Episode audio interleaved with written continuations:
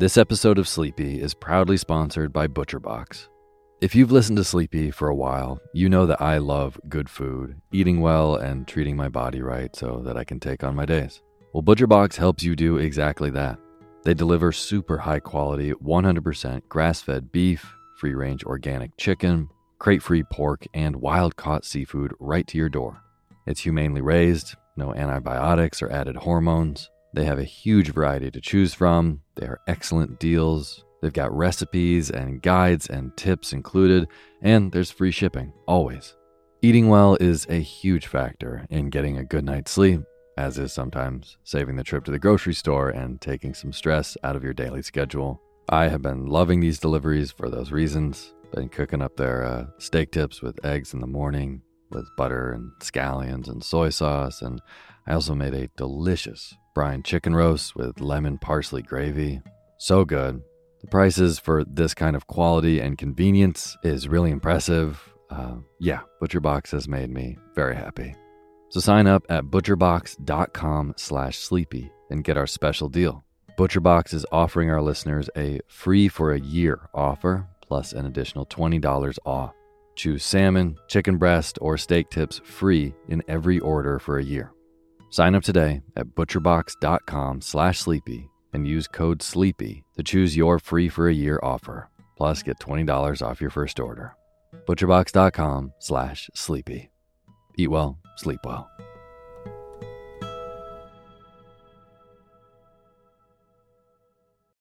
When you need mealtime inspiration, it's worth shopping Kroger, where you'll find over 30,000 mouthwatering choices that excite your inner foodie. And no matter what tasty choice you make, you'll enjoy our everyday low prices, plus extra ways to save, like digital coupons worth over $600 each week. You can also save up to $1 off per gallon at the pump with fuel points. More savings and more inspiring flavors make shopping Kroger worth it every time. Kroger, fresh for everyone. Fuel restrictions apply. Hey, my name's Otis Gray, and you're listening to Sleepy.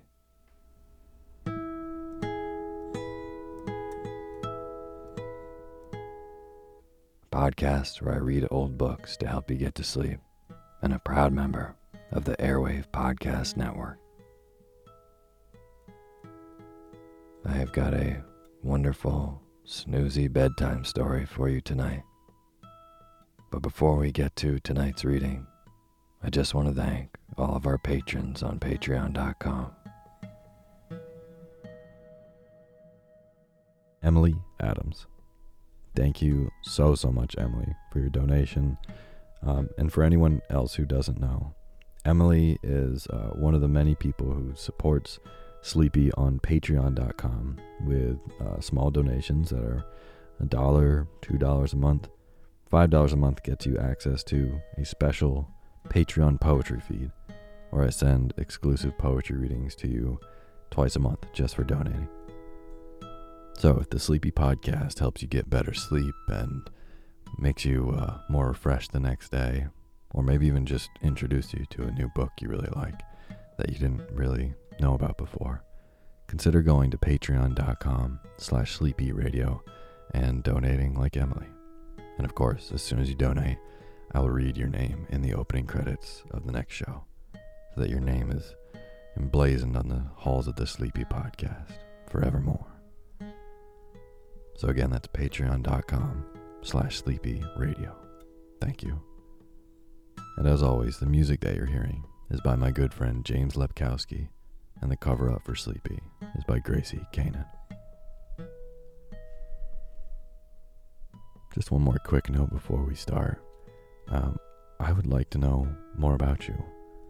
What I mean is, I know that a lot of people listen to Sleepy, but sometimes it's hard to um, kind of know who my listener actually is. And I know that the Sleepy audience ranges from uh, six year olds who really like our stories about Peter Pan and The Little Mermaid to medical students who want to use the Sleepy podcast to get naps in between classes, to people who maybe are 60, 70 years old who like listening to the show for the old stories. I know that the Sleepy audience is very diverse, but still, I would love to know kind of more about who's listening to the show. So, if you'd like to help me out by doing this, there's a link in the description of this show, and that link will bring you to the survey, and it doesn't take that long, and I would really appreciate it. Thank you. So, because I just yapped quite a lot, I would like to just get to the story for you. And tonight we're going to be reading a much requested author, D.H. Lawrence. We're going to be reading the story, The Ladybird. It's been highly requested, and I was walking around New Orleans the other day, and there was one of those give a book, take a book things. Um, except because this is New Orleans, it was a casket that was stood up against the wall of a building with a glass casing as the door. And then there was a little skeleton on top of it as well. Pretty cool place to get a book from. And staring right out at me was this book by D.H. Lawrence. So, that is what we're going to be reading tonight. And now is the time for you to fluff up your pillow just how you like it. Feel yourself melt into your bed. Get real comfortable. Close your eyes and let me read to you.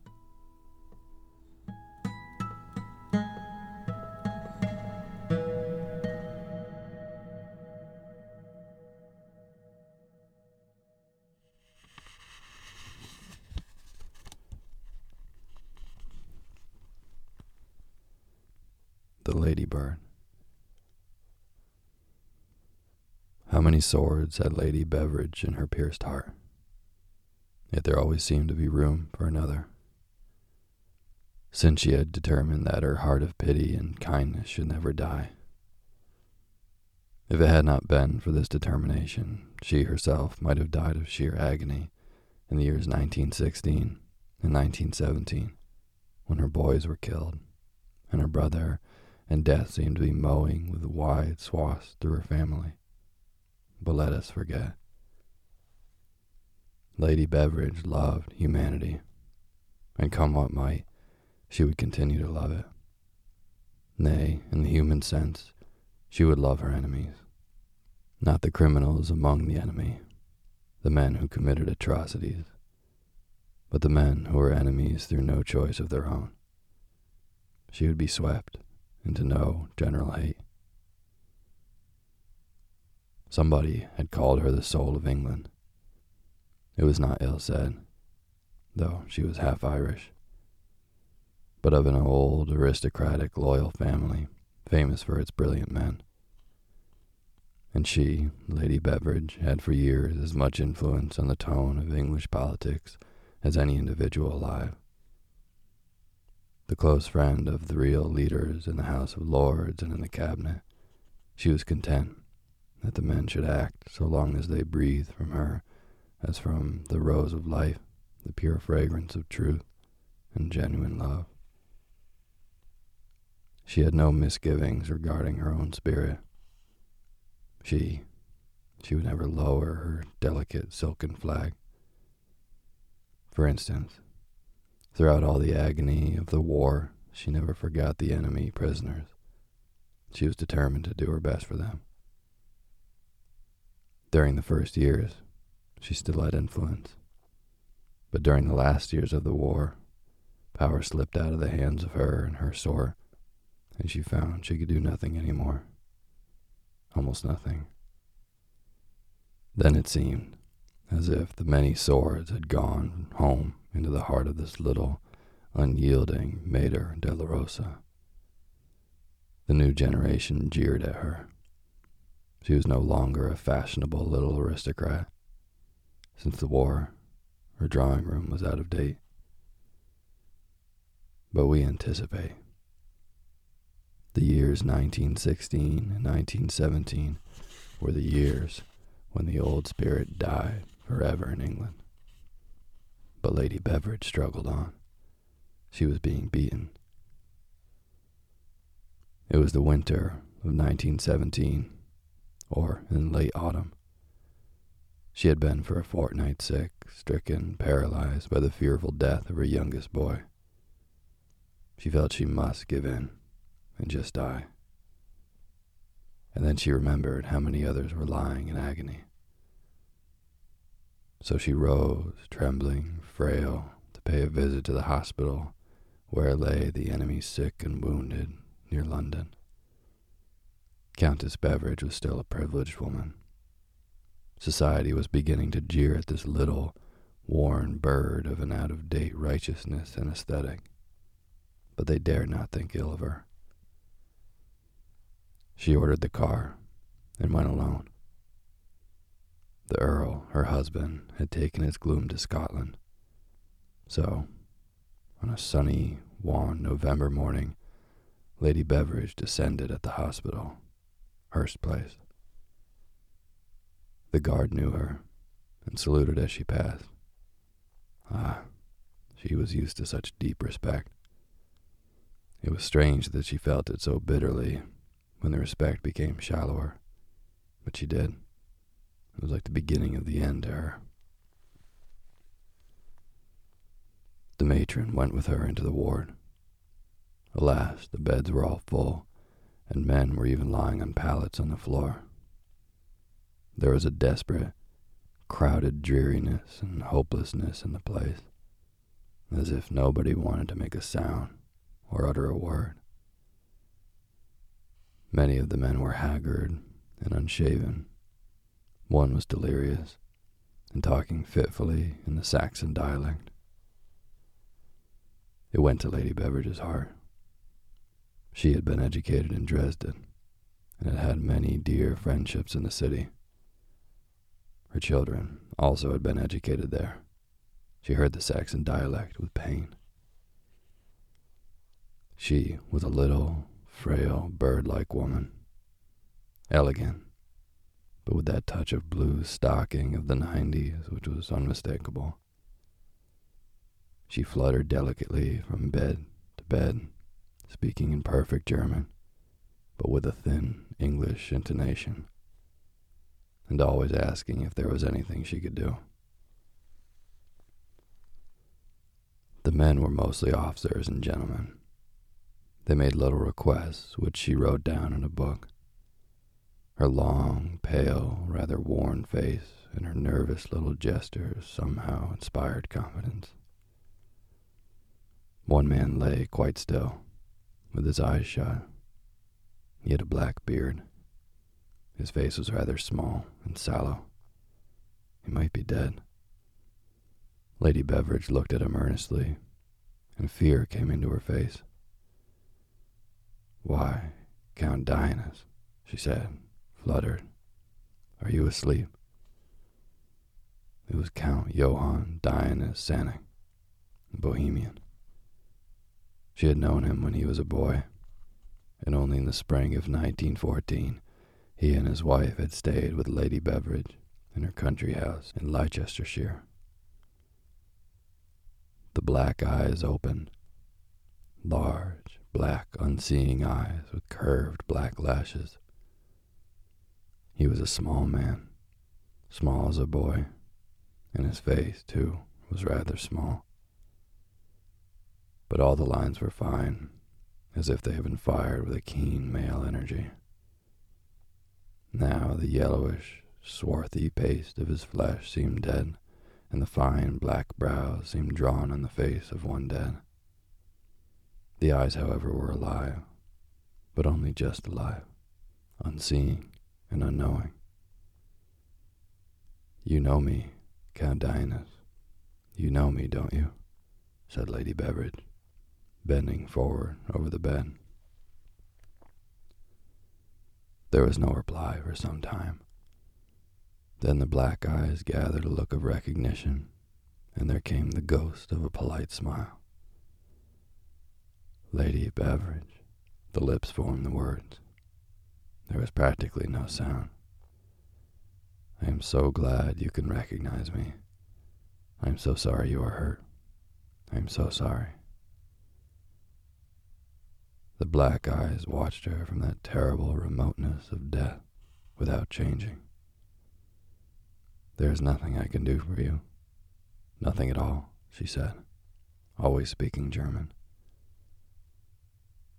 And after a time, as from some distance, came the answer from his eyes a look of weariness, of refusal, and a wish to be left alone. He was unable to strain himself into consciousness. His eyelids dropped. I am so sorry, she said.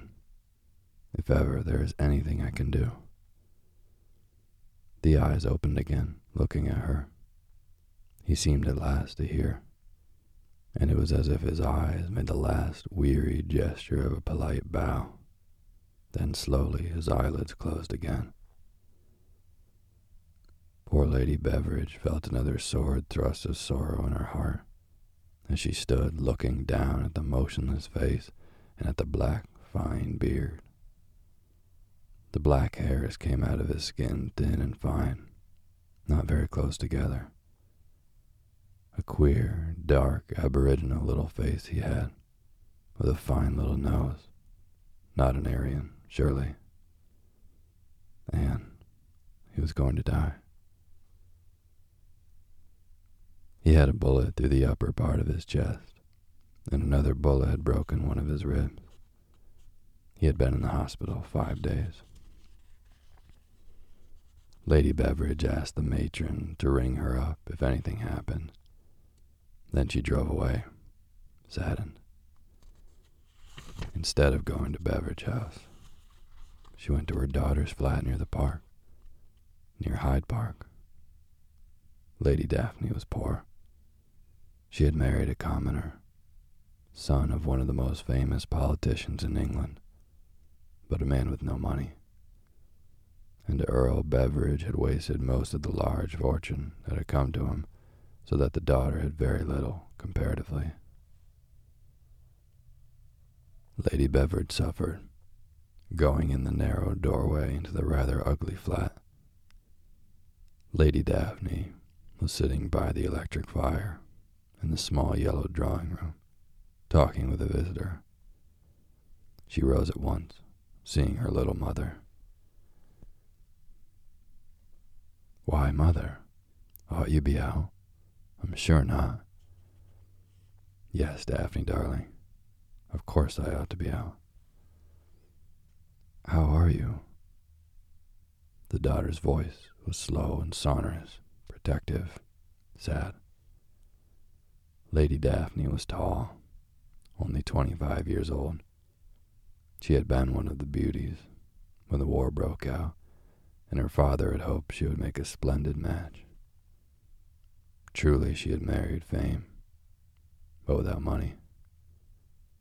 Now, sorrow, pain, thwarted passion had done her great damage. A tall, beautifully built girl she had the fine stature of her father. Her shoulders were still straight, but how thin her white throat. She wore a simple black frock stitched with colored wool round the top and held in a loose colored girdle. Otherwise, no ornament.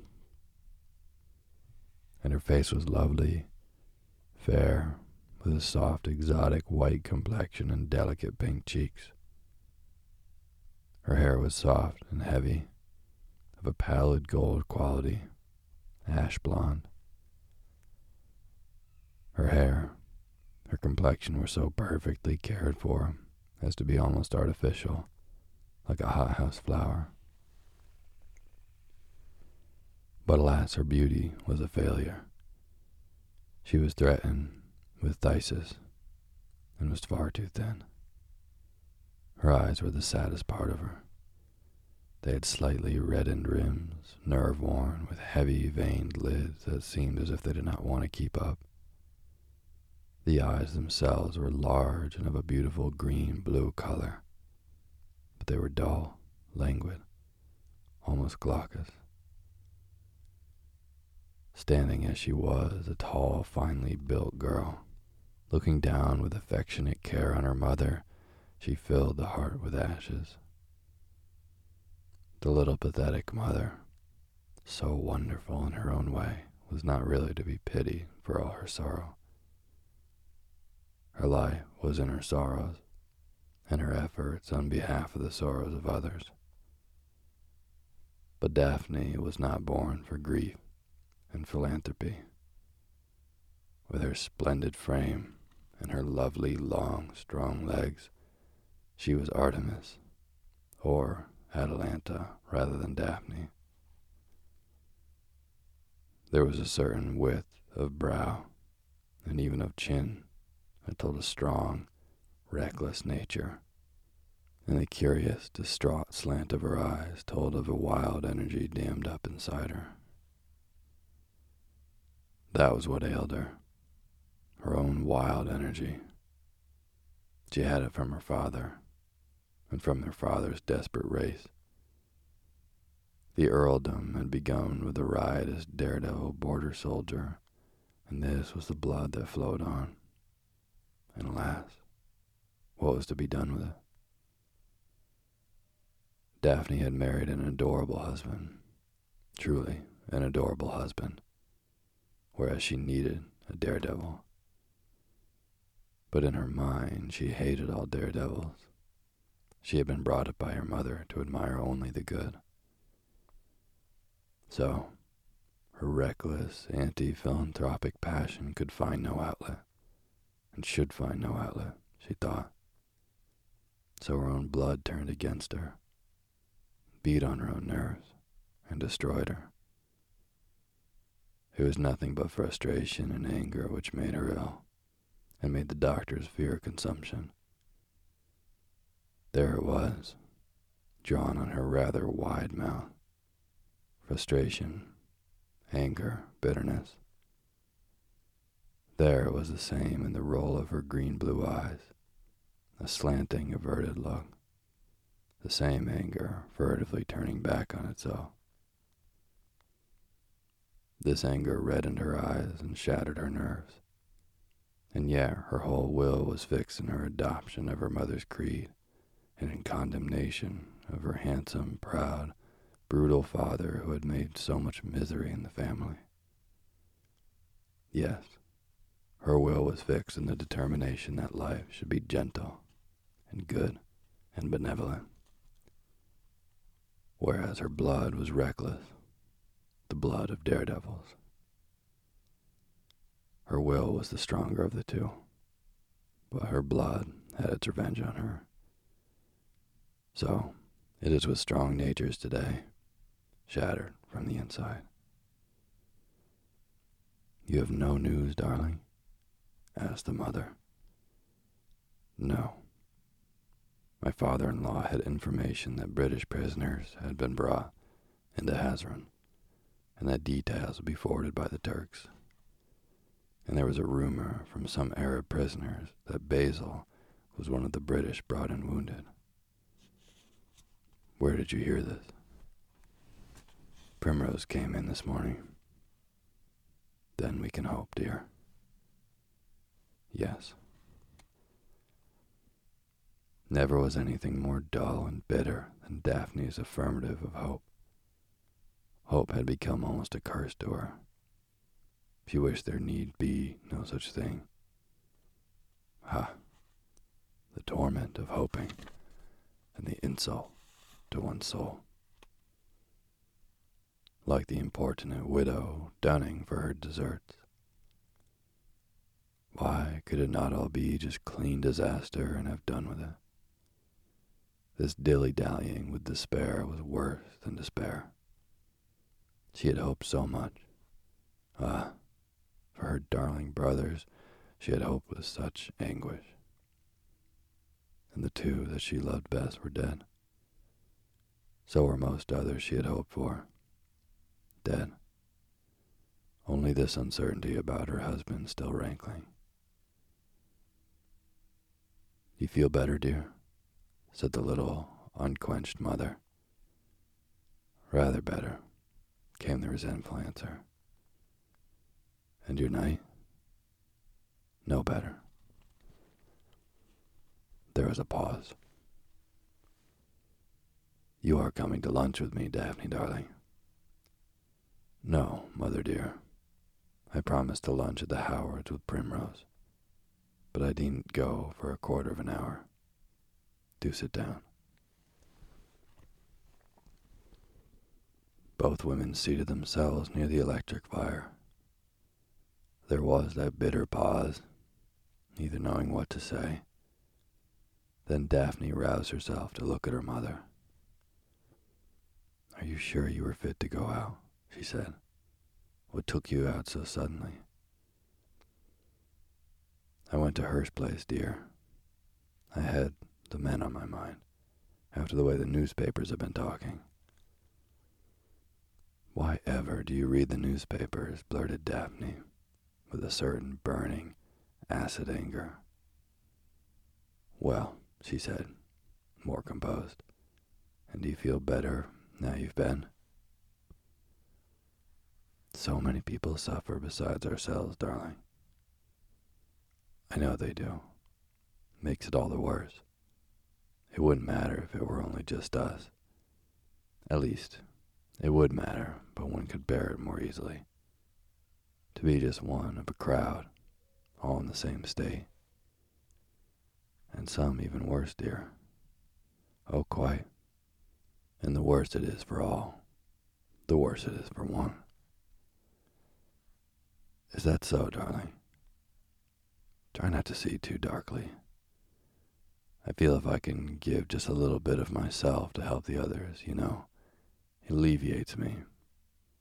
I feel that what I can give to the men lying there, Daphne, I give to my own boys. I can only help them now through helping others. But I can still do that, Daphne, my girl and the mother put her little white hand into the long, white, cold hand of her daughter.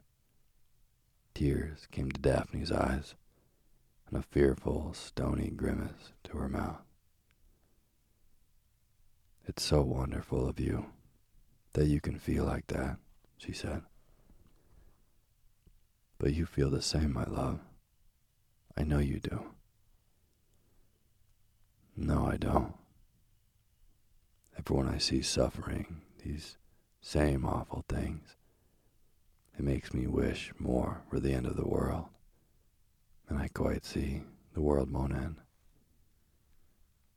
But it will get better, dear.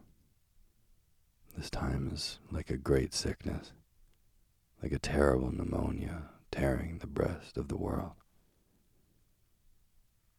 Do you believe it will get better? I don't. It will get better. Of course it will get better. It is perverse to think otherwise, Daphne. Remember what has been before, even in Europe. Ah, Daphne, we must take a bigger view.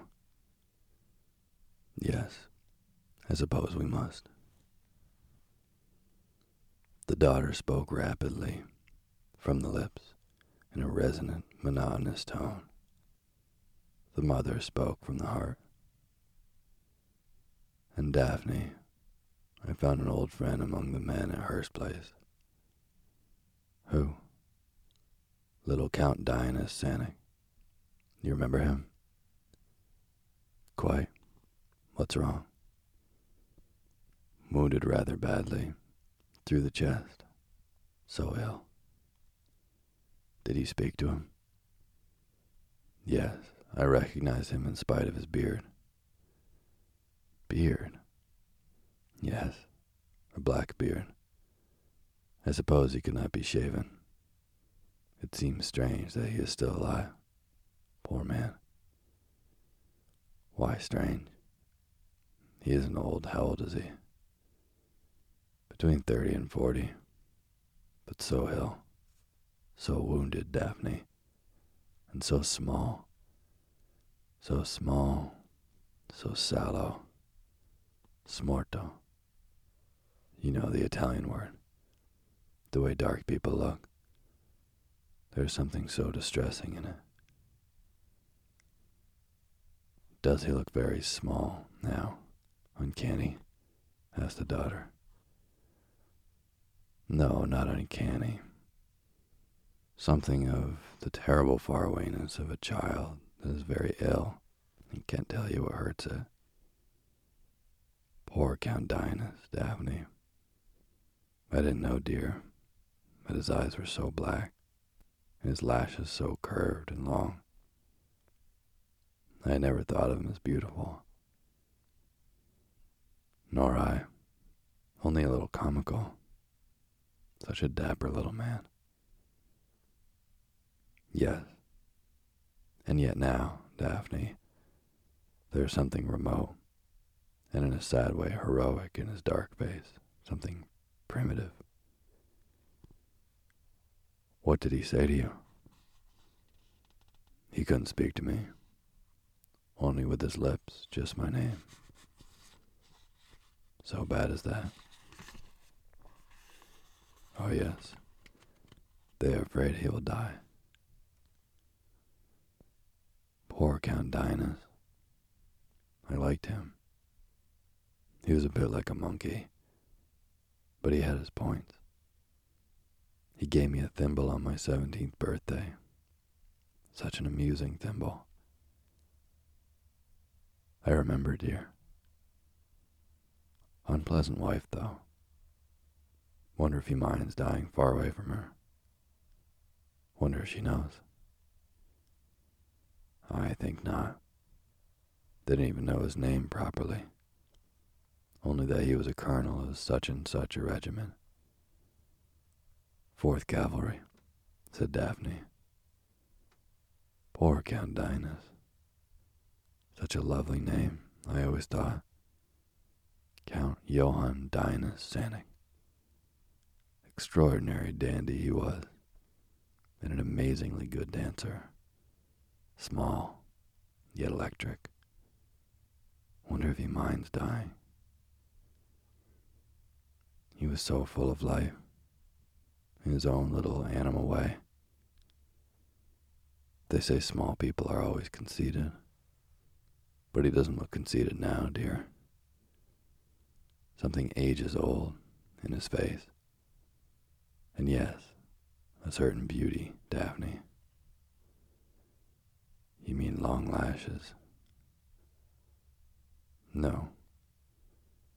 So still, so solitary, and ages old in his race.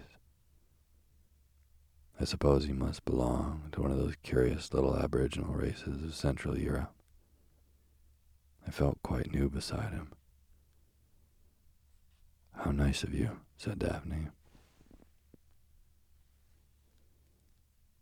Nevertheless, next day Daphne telephoned to Hurst Place to ask for news of him. He was about the same. She telephoned every day. Then she was told he was a little stronger. The day she received the message that her husband was wounded and a prisoner in Turkey, and that his wounds were healing, she forgot to telephone for news of the little enemy count. And the following day, she telephoned that she was coming to the hospital to see him. He was awake, more restless, more in physical excitement.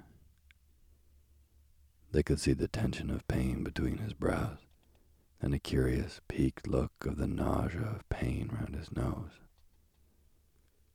His face seemed to Daphne curiously hidden behind the black beard, which nevertheless was thin, each hair combing fine and thin, singly, from the sallow, slightly translucent skin. In the same way, his mustache made a thin black line around his mouth. His eyes were wide open, very black, and of no legible expression. He watched the two women coming down crowded, dreary room as if he did not see them. His eyes seemed too wide. It was a cold day and Daphne was huddled in a black sealskin coat with a skunk collar pulled up to her ears and a dull gold cap with wings pulled down on her brow. Lady Beveridge wore her stable coat and had that odd, untidy elegance which was natural to her, rather like a ruffled chicken. Daphne was upset by the hospital. She looked from right to left in spite of herself, and everything gave her a dull feeling of horror. The terror of these sick, wounded men. She loomed tall and obtrusive in her furs by the bed, her little mother at her side. I hope you don't mind my coming, she said in German to the sick man. Her tongue felt rusty, speaking the language. Who is it then? he asked. It is my daughter, Lady Daphne. You remember me, Lady Beveridge. This is my daughter, whom you knew in Saxony. She was so sorry to hear you were wounded. The black eyes rested on the little lady. Then they returned to the looming figure of Daphne. A certain fear grew on the sick brow. It was evident that presences loomed and frightened him. He turned his face aside. Daphne noticed how his fine black hair grew uncut over his small animal ears. You don't remember me, Count Dionys? she said dully. Yes, he said, but he kept his face averted. She stood there, feeling confused and miserable, as if she had made a faux pas in coming. Would you rather be left alone? she said. I'm sorry. Her voice was monotonous. She felt suddenly stifled in her closed furs and threw her coat open, showing her thin white coat and plain black slip dress on her flat breast. He turned again unwillingly to look at her.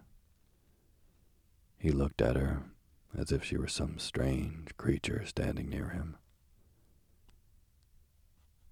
Goodbye, she said. Do get better. She was looking at him with a queer, slanting downward look of her heavy eyes as she turned away. She was still a little red around the eyes with her nervous exhaustion. You are so tall, he said, still frightened. I was always tall, she replied, turning half to him again. And I small, he said. I'm so glad you are getting better, she said. I am not glad, he said. Why? I'm sure you are, just as we are glad because we want you to get better. Thank you, he said. I have wished to die. Don't do that, Count Dionys. Do get better, she said, in the rather deep, laconic manner of her girlhood. He looked at her with a farther look of recognition. But his short, rather pointed nose was lifted with the disgust and weariness of pain. His brows were tense. He watched her with that curious flame of suffering which is forced to give a little outside attention, which speaks only to itself. Why do they not let me die? he said. I wanted death now. No, she said. You mustn't. You must live. If we can live, we must. I wanted death, he said. Ah, well, she said. Even death we can't have when we want it, or when we think we want it. That is true, he said, watching her with the same wide black eyes. Please to sit down. You are so tall as you stand. It was evident he was a little frightened still by her looming, overhanging figure. I'm sorry I am too tall, she said, smiling, taking a chair which a man nurse had brought to her. Lady Beveridge had gone away to speak with the men. Daphne sat down, not knowing what to say further. The pitch black look in the Count's wide eyes puzzled her.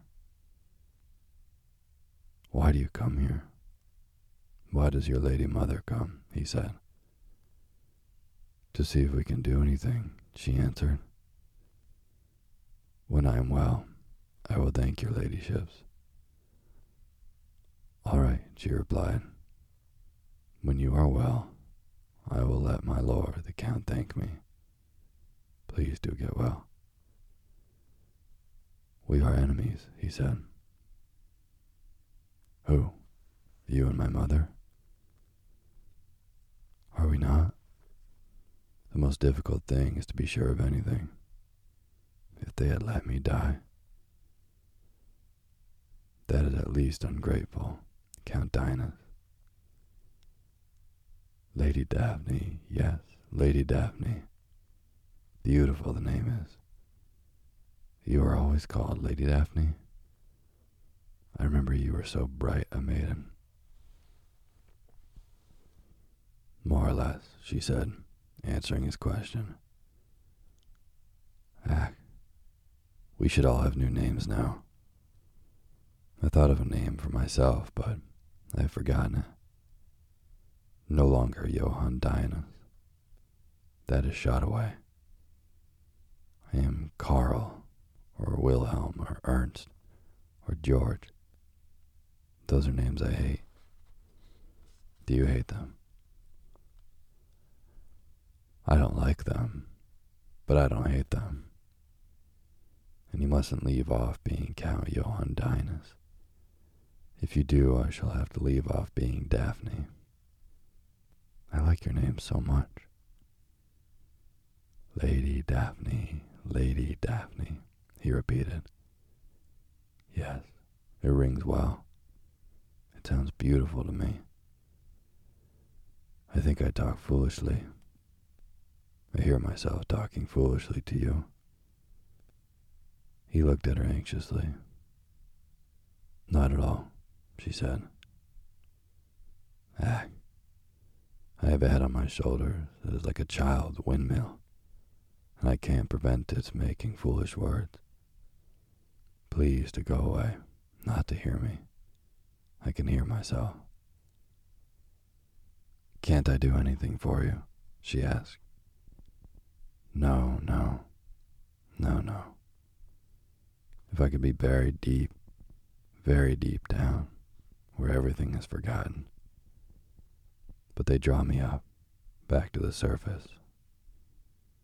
I would not mind if they buried me alive, if it were very deep and dark, and the earth heavy above. Don't say that, she replied, rising. No, I am saying it when I don't wish to say it. Why am I here? Why am I here? Why have I survived into this? Why can I not stop talking? He turned his face aside. The black, fine, elvish hair was so long and pushed up in tufts from the smooth brown nape of his neck. Daphne looked at him in sorrow. He cannot turn his body. He could only move his head. And he lay with his face hard averted, the fine hair of his beard coming up strange from under his chin and from his throat up to the socket of his ear. He lay quite still in this posture, and she turned away, looking for her mother. She had suddenly realized that the bonds the connections between him and his life and the world had broken, and he lay there a bit of loose, palpitating humanity, shot away from the body of humanity. It was ten days before she went to the hospital again. She had wanted never to go again, to forget him, as one tries to forget uncurable things. But she could not forget him. He came again and again into her mind. She had to go back. She had heard that he was recovering very slowly. He looked really better. His eyes were not so wide open. They had lost that black, inky exposure which had given him such an unnatural look, unpleasant. He watched her guardedly. She had taken off her furs and wore only her dress and a dark, soft feather cap. How are you? she said, keeping her face averted, unwilling to meet his eyes. Thank you, I am better. The nights are not so long. She shuddered, knowing what long nights meant.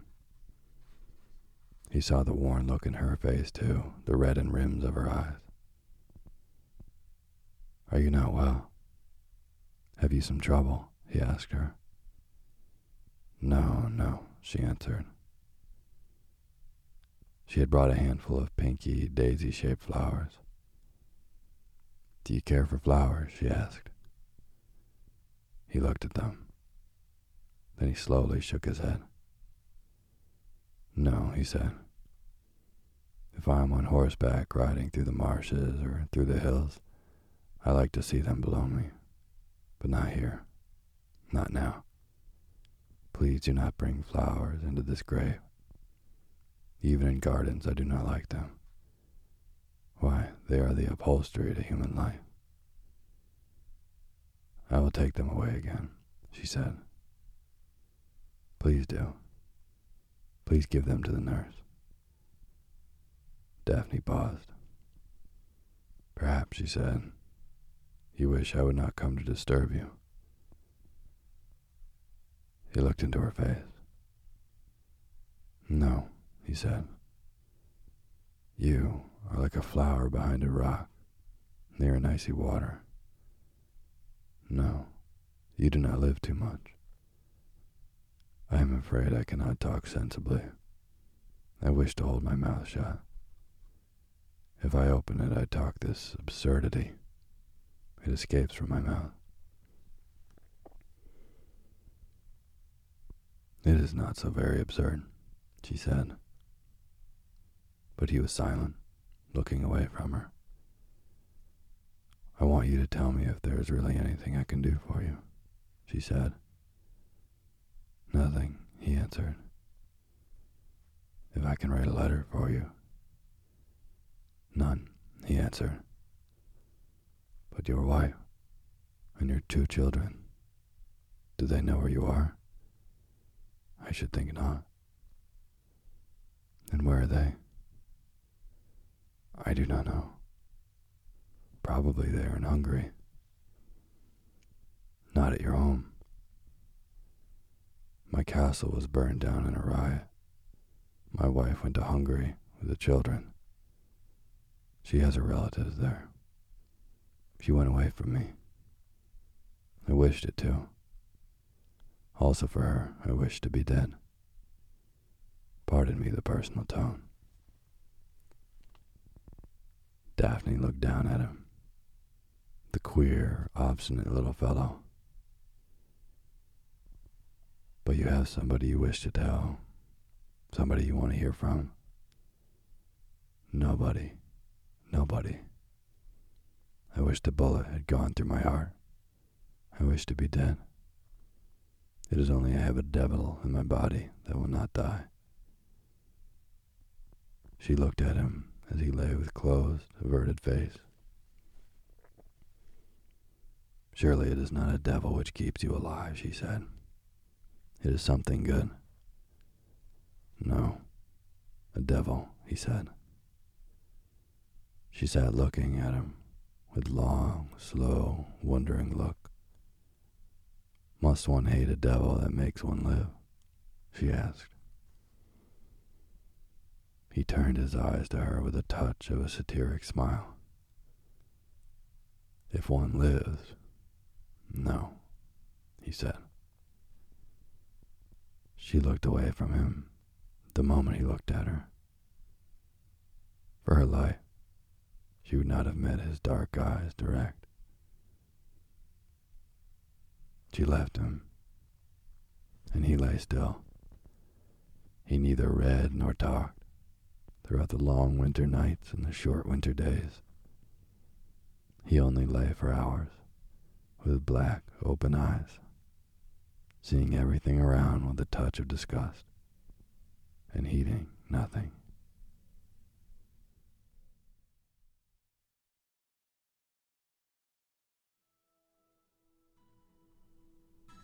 Thank you for listening to Sleepy. Good night.